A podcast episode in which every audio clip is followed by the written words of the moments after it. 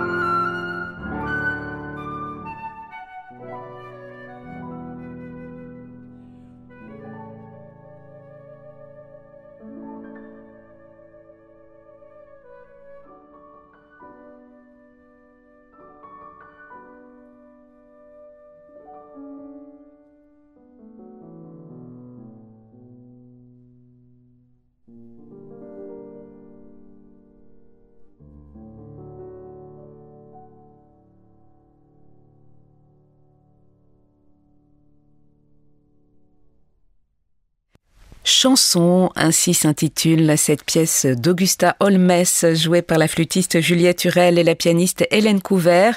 Une pièce qui figurera au programme euh, du concert que donneront ces deux musiciennes le samedi 3 avril à 20h, concert qui sera diffusé en direct sur le site Receipt Hall.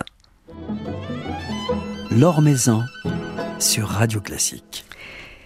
Né en 1893 à Barcelone et mort dans cette même ville en 1987, le compositeur Federico Mampau, qui s'est essentiellement consacré au piano, nous a laissé une œuvre aussi touchante qu'ensorcelante et sensuelle, aux accents dépouillés voire mystiques. Quelle personnalité se cachait derrière cette musique? C'est ce que nous allons évoquer ce soir avec notre invité Jérôme Bastianelli, auteur d'un bel ouvrage intitulé Mampao à la recherche d'une musique perdue, tout juste publié aux éditions Actes Sud. Et pour vous mettre dans l'ambiance, je vous propose d'écouter pour commencer quelques notes de la première des Canzoni Danzas, l'un des cycles emblématiques de Mampao, joué ici par celle qui fut l'une de ses fidèles interprètes et ambassadrices, la pianiste Alicia de la Rocha.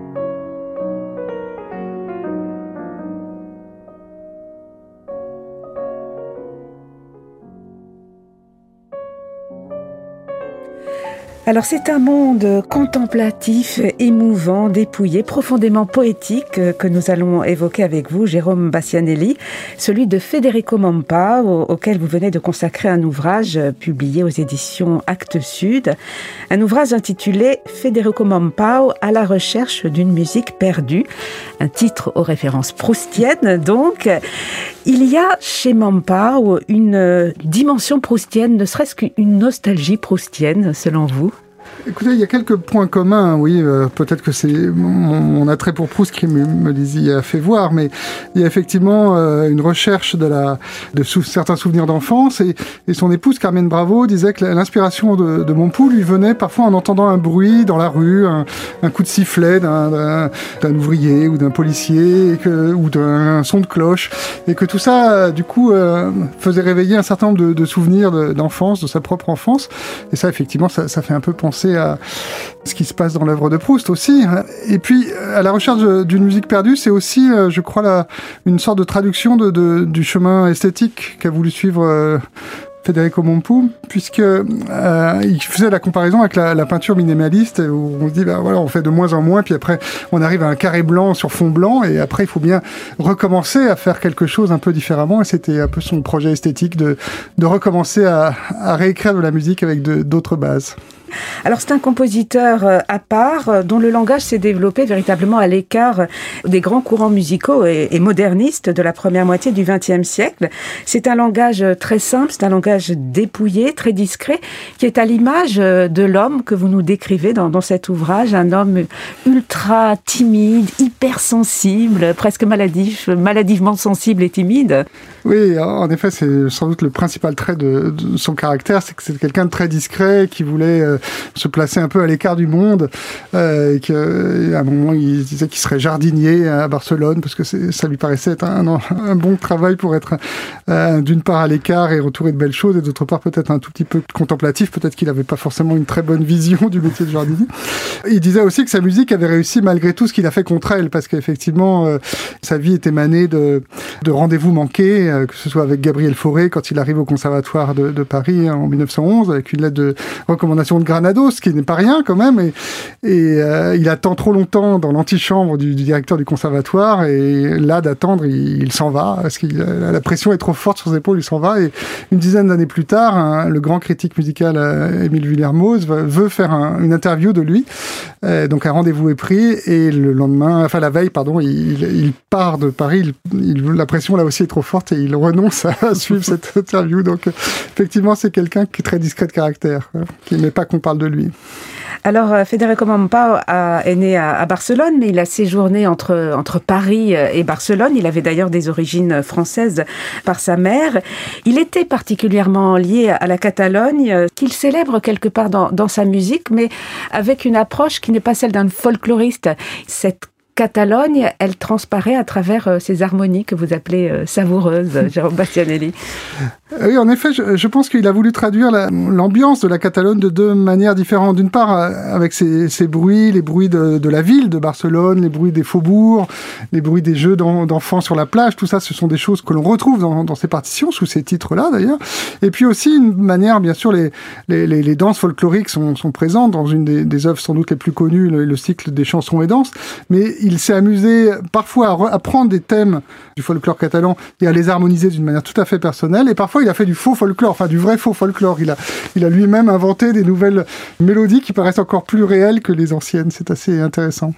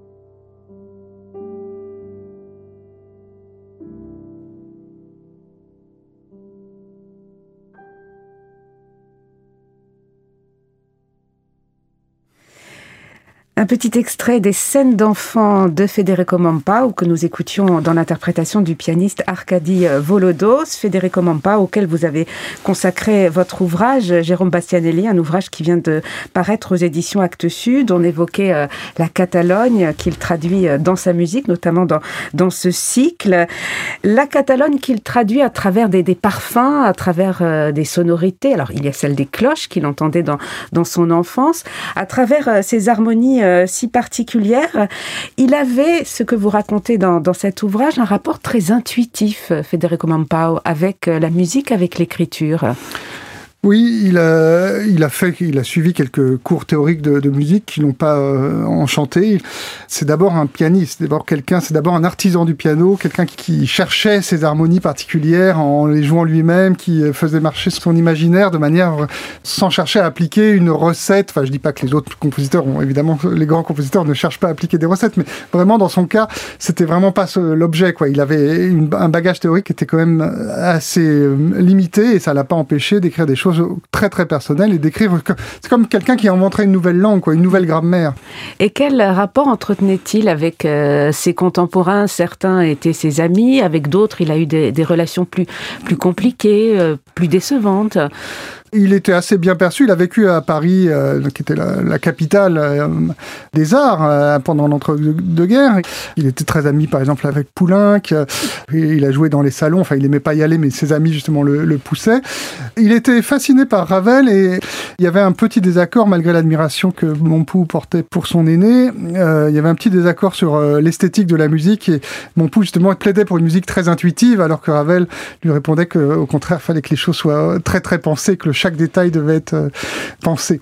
Alors c'est vrai que la, musique de Mampao, elle a un côté très simple. On l'a souvent associée euh, un peu facilement peut-être à l'esthétique de Satie, mais elle tiendrait davantage, selon vous, Jérôme Bastianelli, euh, de Debussy et même de, Chopin, puisqu'il y a un côté très romantique. On est véritablement dans l'héritage romantique. Oui, il y a du Chopin chez, chez c'est sûr. D'ailleurs, il a écrit des variations sur un des préludes de, de Frédéric Chopin.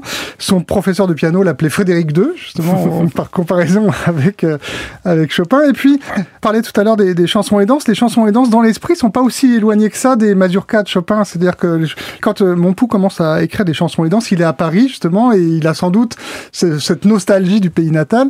Donc, ça fait évidemment aussi penser à la, manière, enfin, aux raisons pour lesquelles Chopin lui-même a écrit des, mazurkas et des polonaises. Et puis, il y a cette manière, oui, de faire revivre par la musique euh, la, grandeur du pays qu'on a quitté. Donc, il y a des, il y a sans doute des choses comparables entre les deux puis cette manière de faire chanter le piano aussi, qui, alors évidemment chacun avec un style tout à fait différent, mais c'est deux grands euh, chanteurs de piano, si, si, on peut dire ça. Mais dans, dans un langage qui n'est pas si simple que cela, quand on écoute la musique de, de Mampao, il y a des, dissonances, il y a des recherches ah harmoniques très, très poussées. C'est pas hein. du tout, non, c'est au contraire, c'est des harmonies euh, avec des accords très étonnants, et, et comme le disait Jean Kelevitch, euh, mon pouls distend à l'infini notre tolérance auriculaire, parce que il nous fait supporter des choses qui euh, dans toute autre partition, bah, nous choquerait parce qu'on est habitué à, Stravinsky, puis à tous les, grands compositeurs du XXe siècle nous ont habitués à pire, mais euh, ça nous surprend un, tout petit peu plus, alors que dans mon pouls, ça paraît très naturel. Quoi. La dissonance perd de son côté un peu de rupture. Il y a quelque chose de, de, très doux dans les dissonances de mon pouls, et c'est vraiment de la magie, quoi, en quelque sorte. Oui, c'est un côté magique. Hein. Il arrive à nous hypnotiser avec sa musique, énormément de sensualité aussi, qui fait que ces dissonances ou ces bah, modalités On est bien, c'est vrai qu'on est bien quand on écoute euh, la musique de Mampao. Il y a ce côté contemplatif et qui nous fait du bien.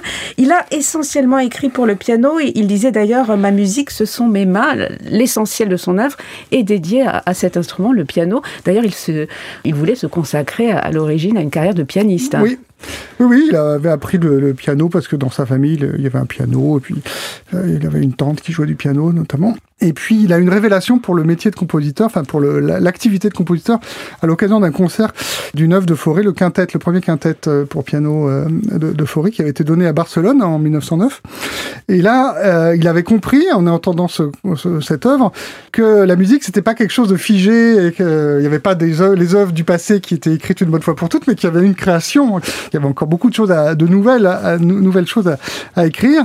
Et là, il s'était dit, ben voilà, je veux être compositeur. Enfin, compositeur, le mot lui, lui plaisait pas trop, euh, parce qu'il disait ma musique est la moins composée du monde, juste toujours cette idée de l'instinct. Mais euh, c'est à partir de là, donc il était, il était jeune homme, il avait 16 ans, c'est à partir de là qu'il ébauche le projet d'aller euh, à Paris pour se former. Et puis c'est à partir de là qu'il va commencer à écrire ses premières pièces.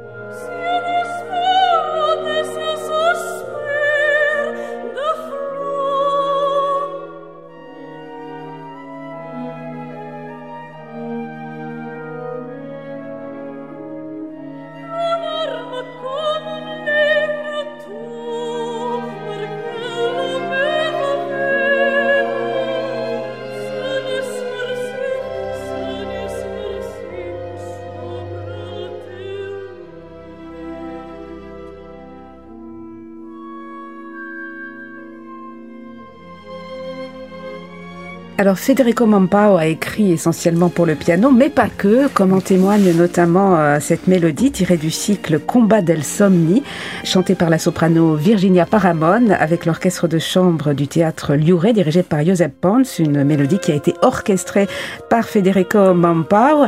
Alors Jérôme Bastianelli, euh, vous évoquez euh, dans votre ouvrage qui vient de paraître aux éditions Actes Sud l'œuvre de ce compositeur catalan, donc quelques mélodies, de la musique orchestrale, de la musique musique sacrée, peu de musique de chambre. Il s'est essayé au quatuor à cordes, il n'est pas arrivé au bout de son entreprise. il y a une pièce pour violoncelle et piano qui s'appelle euh, Le Pont.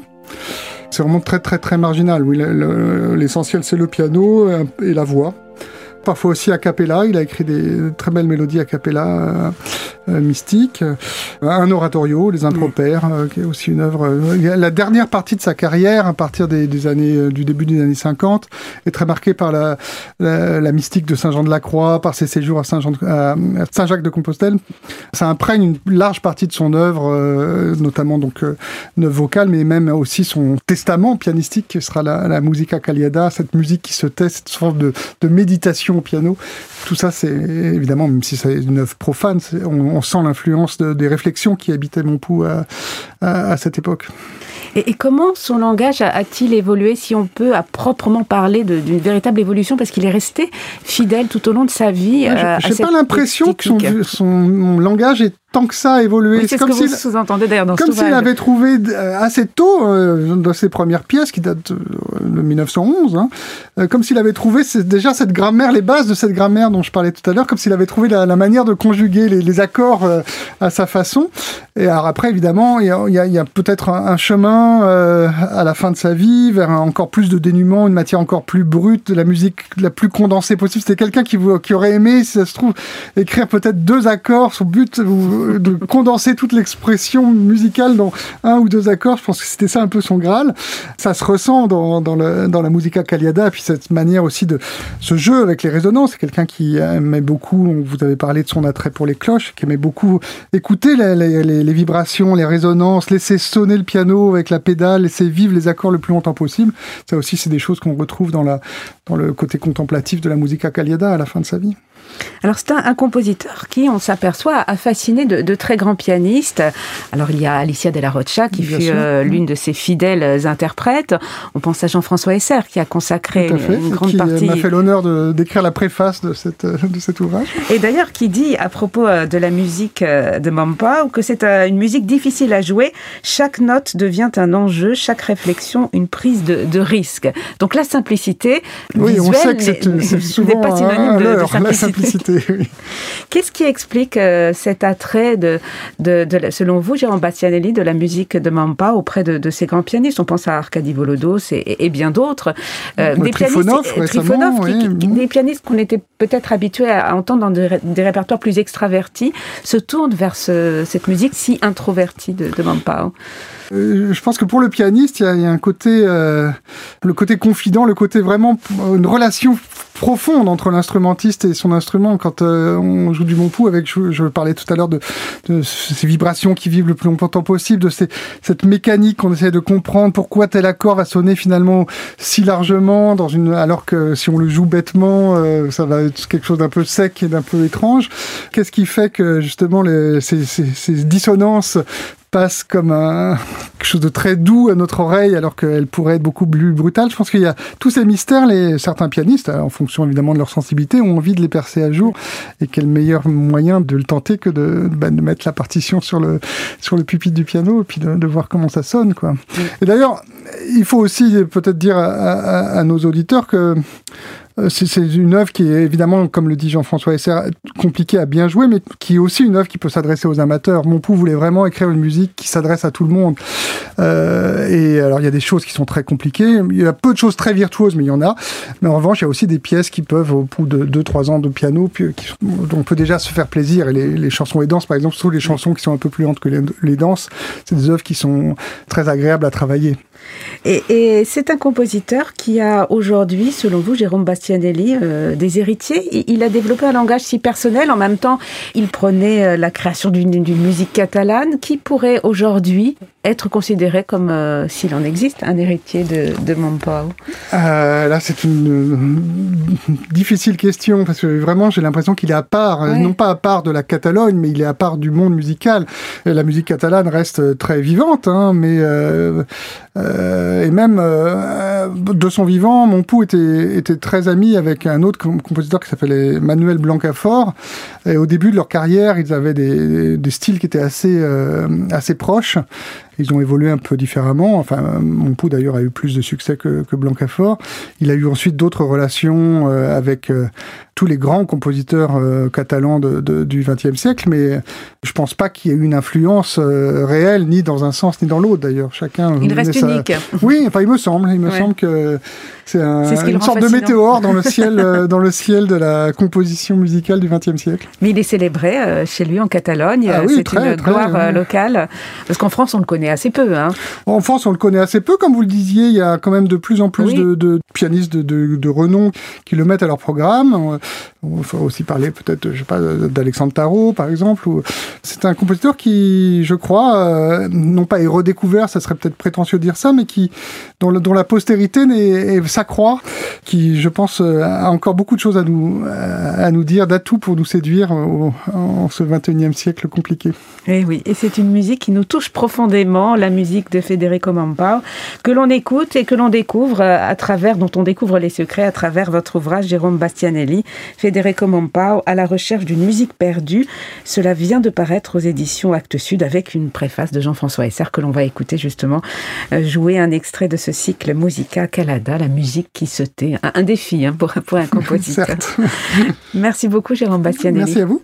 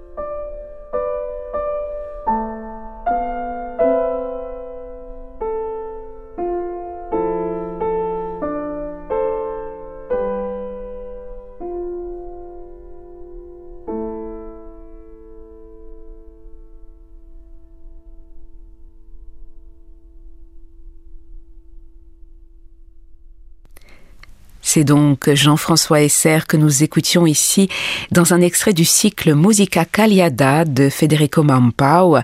Federico Mampao, un compositeur à découvrir dans cet ouvrage signé Jérôme Bastianelli et publié aux éditions Actes Sud. Voilà, c'est la fin de ce journal du classique. Merci à Robin Rievernet pour sa réalisation.